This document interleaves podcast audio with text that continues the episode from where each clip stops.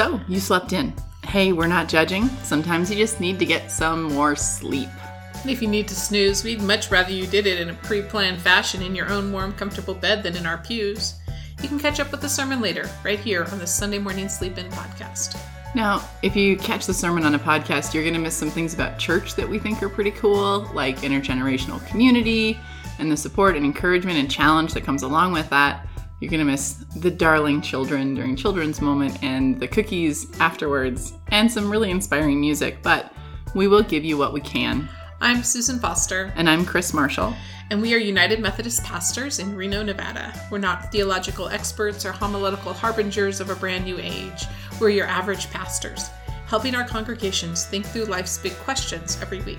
We started this podcast so if you're away from home or working, or coaching your kids' soccer teams, or maybe just sleeping in, you can keep up with some of the ideas floating around the church. Each episode is a conversational version of a sermon we gave on Sunday. So, whatever day it is when you're listening to this, and whatever you're doing while you're listening to this, we hope that you will receive it with an open mind and an open heart. And a quick note we really don't care if you agree with everything we have to say or not. We encourage you to use that thing between your ears to figure out what you think. Our sincere hope is that you will experience the mysterious loving force in the world we know as God moving in your life as you consider this. So, Chris, I am revisiting the Beatitudes again today. Whoop whoop! I know. And I'll link in the last two sermons from the Beatitudes. One of the things um, about how often this comes up, about the, Be- the Beatitudes coming up, is that it is one of those things that we do not hear as the radical statements that they are. right. because they become those things that we embroider and put on our wall or as i said to my folks i feel like i say this all the time but we are not hearing this with the saltiness with which it was delivered. Saltiness. right? We don't we it doesn't have the ability to surprise us that those who heard it when jesus first said those words when matthew first put them down you know put them down so other people could hear them these were shocking things and we've heard the Sermon on the Mount and the, the Beatitudes so often that Monty Python can make a joke about it, And we still get the joke. and we still get the joke. yeah. So that's how distant and buffered we are from this text. But the, the Sermon on the Mount's not just a, a, a, series of empty statements that sound nice coming from the pulpit. Um, they're surprising words from the mouth of Jesus. And and for me, I think when I've talked to people who are not church folks about the Beatitudes, it's not even that they're sort of nice platitudes. It's that they're like they just don't make any sense. Sense. They don't make any like sense. Like they just they seem like right. these cliche ways of pushing away issues when really it's Jesus' way of drawing our attention. Yes, to issues. exactly. And I have this picture of Jesus delivering this sermon right on the side of a mountain. And he's sort of the way that Matthew sets him up mm-hmm. is that he's sort of this Moses, Elijah, David combination. Yeah. You know, he's the Moses coming down the mountain with the Ten Commandments, and Elijah, the revered messenger of God, and David, the beloved king, all all mushed up into one. All mushed up into one kind of lackadaisical rabbi. right well i mean that's what i think that's what's so shocking is that we don't we, we already know the end of the story Yeah. we we are not the folks who were in the first century expecting the radical overthrow of the roman government and the the, the freedom of people like the experience in egypt mm-hmm. So jesus says this and his words that the words that come out when they're about they think they're going to hear the call to arms flips the script completely Right. They think he's gathering his forces, and really what he's doing is just his normal, like, I'm going to teach and heal and yeah, I'm going to teach and heal feed and some do all this. people and Right, move right. on with my life. Yeah. And and so this isn't the reincarnation of David, Elijah, Moses, Mm-hmm. all rolled into one. This is something quite different. There's no heaven. He's not talking about like heavenly fire and brimstone going to come down and smite you. Mm-hmm. He's got these words about blessed are the poor and blessed are the those who mourn and blessed are the meek and blessed are those who hunger. And so this is a discussion about power that doesn't come the way we still expect power to come. Right? So these messages should be shocking to us because they don't actually fit into the power paradigm that we see in the world. Right. Because when you're meek and humble and when you're trying to keep the peace, you're not the person that they make the CEO of the company or elect to office No. or do anything else. You know, you gotta have some you gotta have some Right. ego to do those right, things. right. We have this image of God as this domineering God with you know God's power and might and power, you know, but God doesn't come into the world with power plays and power seeking ways. Mhm. Jesus shows up in the world and says, God's action and power is shared differently. And here's the example of how I understand that. You know, when, you know, blessed are those who mourn, for they will be comforted. Means that when you are grieving, you know what it is to suffer loss, and so you don't want anyone else to do that, Mhm. have that experience. Or, or if you are hunger and thirst for righteousness, you go and seek that righteousness because Right. you're hungry and thirsty for it. And that's a great place to be in to know God is present with you, to see the kingdom of God. And all of these are like that, you know. That God sort of flips the script from our pain and our loss and our hardship into compassion and, mercy, mercy and, and- justice Yes. and those other things. Right. But but that that that's not a weakness. like it's not like a boot camp person Right. yelling at you it's somebody who comes alongside you and helps you in this moment to see what is holy and what is good and what is true Exactly, exactly. And you know, when you when you're a peacemaker, the reward is that you're a child of God. Not that, you know, because nobody else is going to like you nobody else is going to like So you, but you- are in so the midst better- of what God wants you to be in the right you better of. find your worth in god because god is also doing that work right. yeah Um, and all of these, that's what that's about. Like it's like that connection, that direct connection with where where God is and how God is showing up in the world. And the reality is, you know, this is all saints. We, this is the sermon for all saints. Mm-hmm. God shows up in unexpected places and unexpected people. God shows up in the saints of God. Imagine that. Imagine that God shows up in these holy and unholy and whole and broken vessels that we are. And so that I took this as an opportunity to share about some some saints. okay So the first saint I want to lift up is um, her name is Catherine Maurer. okay She is called the Angel of Angel Island. okay For 40 years. angel island in san francisco in San Francisco. For 40 years, her face was a site of comfort for thousands of immigrants facing the uncertainty and definitely the hostility of their new place of living. 'Cause- was that was she like ellis island west so, so Angel Island, for those of you who don't know, was basically Ellis Island West, but primarily for our for the Chinese immigration. okay And if you know a little bit about your history, you know we weren't very nice to the Chinese, right they built even the as we needed them. and we let them survive and well t- try to survive in these really awful conditions and they did a lot of lot of really hard labor in California that they're not always recognized for. So, Yeah. yeah, the and, da- and dangerous labor like, Like- they were playing with dynamite in mountains right dynamite in mountains, and they did a lot of the reclamation of land from the delta oh it- too. wow So. Those of you who are not natives of California, in Northern California, you'll drive along the highway and you'll see these rock walls that are built with rocks just stacked on top of each other. That's evidence of Chinese labor. Yeah. Just a little personal fascination. But Catherine was a Methodist deaconess. okay She was also an immigrant from Canada, and she was the youngest of nine. And um, she devoted herself to those on Angel Island. And so, for starting in 1912, she daily took the ferry out to Angel Island and served as a social worker, wow trying to help these mostly Chinese women and children because there was big restrictions on Chinese women coming because we were really trying to not encourage immigration immigration. And she taught English and she helped them write letters and she advocated on their behalf and she brought dolls for the kids and hosted Christmas parties and um, all these things. Some of these folks were detained for months and years. wow This is one of those hidden those hidden bits of history in the world. But she was there and she wasn't the only deaconess even in California but especially across the United States who did this work. We had a whole host of them. Alma Mathews did it in New York and she's more famous, I think. Yeah, because we named a building after her. did we Saint of God, right? Like shows up, does this work.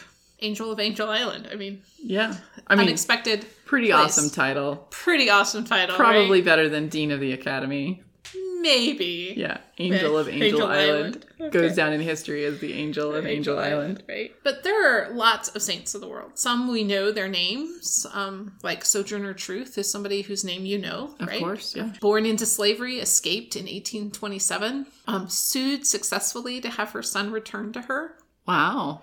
um, who had been illegally sold over state lines. Joined the Methodist Church, Okay. became an itinerant pre- preacher, Great. and then advocated for the freedoms of slaves, for the franchisement of women. And I said to my congregation, I said, "Do you know what the franchisement of women means?" And they were like, "Uh," and I'm like, "Voting," and they're like, Voting. "Oh yeah, yeah, yeah, yeah." Yeah, of course. Suffrage. Suffrage, right? And also, I thought this was really fascinating. Um, persuaded uh, abolitionist Frederick Douglass that violent revolt was not the way. Oh, interesting. Isn't that interesting? yeah. So, blessed are the peacemakers, right? Hey, but Frederick Douglass, he's been getting a lot of play these days in the media because he's still alive, right? or so our president believes. Uh, anyway. And then uh, Frances Willard. Ooh, I know that name too. You know that name too? She's the one who's associated with the slogan "Lips that touch liquor will shall never touch mine." Oh, well, But also uh, with votes for women, she was a suffragette. yeah. Well, I know what a lot of people don't know about the prohibition was that it wasn't people who just hated alcohol; it was No. people who cared about domestic abuse. Amen. And so Amen. they were trying to end domestic abuse. And what they noticed was that in almost every domestic abuse situation, there was some alcoholism. Huh. And so they Yes. did and, the prohibition in order to protect women and and children. we also don't understand what the culture of drinking was before prohibition. We we sort of read back over history with the way we understand alcohol. yeah. But when you consider how many breweries there were in some of our large cities, Yeah. it was and it was somewhat cheaper in some t- place to drink beer than water. yeah. Then you begin to understand what the problem might have been. People were never sober. People were problem. never sober. Well, men were never were sober. You're right. And we all know that men make great decisions all the time, particularly When when they have uh, had a couple of drinks. So Frances Willard was the leader of the Women's Christian Temperance Union. Yeah, the WCTU. We, Right. we study that in U.S. history in high school. But they also, it wasn't just about alcohol, because they also advocated for improving working conditions, hmm Ending child labor. ending child labor, the eight hour workday, Yes. um, to raise the age of consent for women. Yes. Woo hoo. Yes. That's, thank you. I think that's one that we don't think about. Somebody had to fight for that. Yeah, exactly. Right? So that 13 year olds weren't getting married off Yeah. or just, you know, Yeah. hmm unabashedly taken Used. advantage of. Yes. Um, and of course, the women's right to vote. hmm And I don't know if you knew this story. Do you know the story about how she was elected to General Conference? To be a I delegate to General Conference? You And- told me this. Like, she was elected to be a delegate to General Conference, but then they protested or something when she tried to speak. Yeah, well, she actually ended up not going because her mother was ill, but the group of them that had gotten elected as women were not seated Oh, wow. because they were women. So, General Conference for the uh, layperson among us is like Congress for United Methodists. Methodists. So, we elect people to go from various geographical regions of the country uh, so that there's representation. And then they go and they vote on our constitution, on our policies, Yep. on our laws as a church. And, uh, and so to elect women and then not have them seated would be like if your senator showed up and they wouldn't let him in the doors. Yeah. Like that's sort That's of what happened, the yeah. equivalent. Yeah. So, you know, not just outside the church, but inside the church, which I think is really cool. Anna Howard Shaw, Reverend Anna Ha- Howard Shaw, Also familiar. also familiar. She, um, so she was one of the first licensed to preach in the Methodist Episcopal Church Uh-huh, in, in the United States. in the United States, um, and graduated from Boston University School of Theology. Okay. And then we decided we couldn't ordain her. Ugh. The Methodist Protestant Church ordained her, um, and then she went on to earn a medical degree. And I think that's why I know her. I Yeah. think it's the the medical degree. Isn't Right. she? She's there's an episode of Stuff You Missed in History Probably. about her. I think so. Yeah. Uh, master orator on behalf of temperance, world peace, and women's suffrage. And um, died- Mm-hmm. World peace. world peace. World peace. She could have been in Miss Congeniality. She could have, um, and died a year before the ratification of the Nineteenth Amendment. Oh no! But they were on their way. They were on their way. Mary McLeod Bethune, Okay. African American woman, uh, champion of African American education, taught her siblings and her parents to read. Cool. which I think is really cool, and founded um, Bethune Cookman University. Um, champions the rights. Is that still a university? it's still supported by the uh, by uh, United Methodist money Okay. to some extent.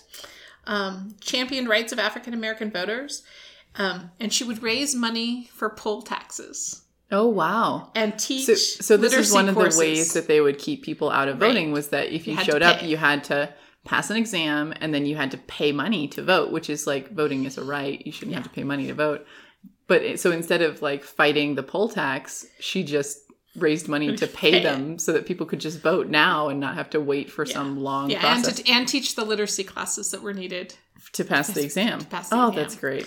Um, she faced down the Ku Klux Klan. I thought this was fascinating. She was one of the people who worked to desegregate desegregate the American Red Cross. Oh, wow. I mean, we think about like there are all these stories of all these different pockets, right? And was an advisor to Coolidge, Hoover, and Roosevelt, Cool. Like what kind of an advisor? like, a like, pres- like a, like an advisor on. like on staff or they would refer to her when they needed help on topics. wow. Yeah.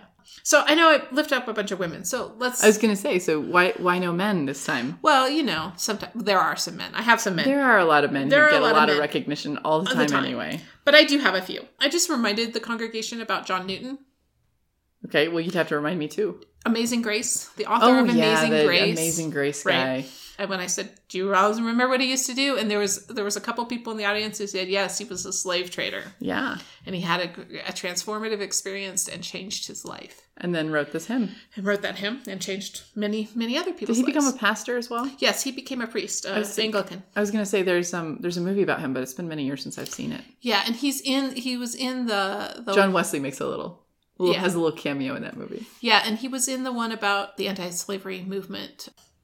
So, just to throw out one nobody knows about, how about Godric of Finchale? Finch Ale Finchale, Finchale. I, you know, you know me in the yeah, pronouncing th- in English British things. things they don't um They don't they, they leave out consonants. It's Yeah. very confusing. I still call it W sauce because I'm just not sure. There's too many syllables in It's too there. many to- But yes, but Godric of Finchale, which sounds like you know something out of Harry Potter, was this rough around the edges. Would be a mild description of him as a merchant. Okay. Well, he's a merchant, or maybe probably he was a pirate. Oh, maybe probably. Maybe probably Okay, he so was actually a we have Saint Pirate Saint pirate, of right? Finchale today. but he experienced visions and laid down his plundering and took up works of compassion in a Jerusalem hospital. This is in like the 1100s. Okay. and also became a um, monk, spending years, you know, in, In a cell, in a cell. And then the other story I want to share about saints is is a story that Thomas Merton tells of walking in New York on his way to Greenwich Village, and this would have been at the earlier part of the 1900s hmm um, with his friend Lax, and he, he describes the street as torn up and lit with lanterns as they were building this subway. And Thomas Merton is a Catholic thinker, uh, theologian type. He was he was a priest as well. Priest, yeah, but later, Yeah. later than this story. There was an ancient Thomas Merton, and then there's the more recent Thomas Merton. This is the more recent Thomas This is the Merton. Mer- the recent Thomas Merton who had the prayer that we shared a few weeks ago on Yeah. the podcast. Yeah, yeah. yeah. So, so he he and his friend Lax are walking down the street. This moment turned out to be historical as far as his own soul was concerned. Okay. We've had those moments, right, where we're Those just having a moments that- conversation, and then all of a sudden we are challenged. This is the way he tells this story. I forget what we were arguing about, but in the end, Lax suddenly turned around and asked me the question What do you want to be, anyway? I could not say I want to be Thomas Merton, the well known writer of all those book reviews in the back pages of the Times Book Review, or Thomas Merton, the assistant instructor of freshman English at the New Life Social Institute for Progress and Culture. So I put the thing in the spiritual plane where I knew it belonged and said, I don't know. I guess what I want to be is a good Catholic. What do you mean you want to be a good Catholic? Lax said. The explanation I gave was lame enough and expressed my confusion and betrayed how little I had really thought about it at all. Lax did not accept the answer. What sh- you should say, he told me, what you should say is that you want to be a saint. A saint? The thought struck me as a little weird. I said, How do you expect me to become a saint? By wanting to, said Lax simply. I can't be a saint, I said. I can't be a saint. And my mind darkened with a confusion of realities and unrealities. The knowledge of my own sins and the false humility, which makes men say that they cannot do the things that they must do, cannot reach the level that they must reach, the cowardice that says, I am satisfied to save my soul to keep out of mortal sin, by which means, by those words, I do not want to give up my sins and my attachments. Hmm. Saints of God, it's All Saints' Day. The great cloud of witnesses and the saints gathered in this room. Are you going to be a saint of God? And then you got a standing ovation, No, they did not give me a standing ovation, but they did clap, which is not usual. which is not normal.